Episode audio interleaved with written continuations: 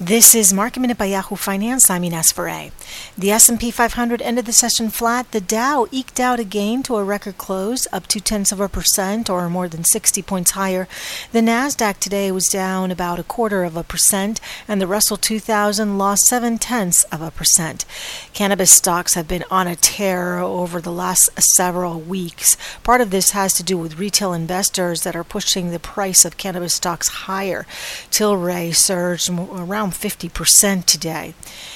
Taking a look at the EV space, Tesla today was down about 4%. Cisco is under pressure after its quarterly results and concerns about its infrastructure platforms business. And Virgin Galactic today was under pressure after being downgraded at UBS to a neutral from buy, with the analysts noting the massive rally in the stock over the last month. Last week, Virgin Galactic touched new highs.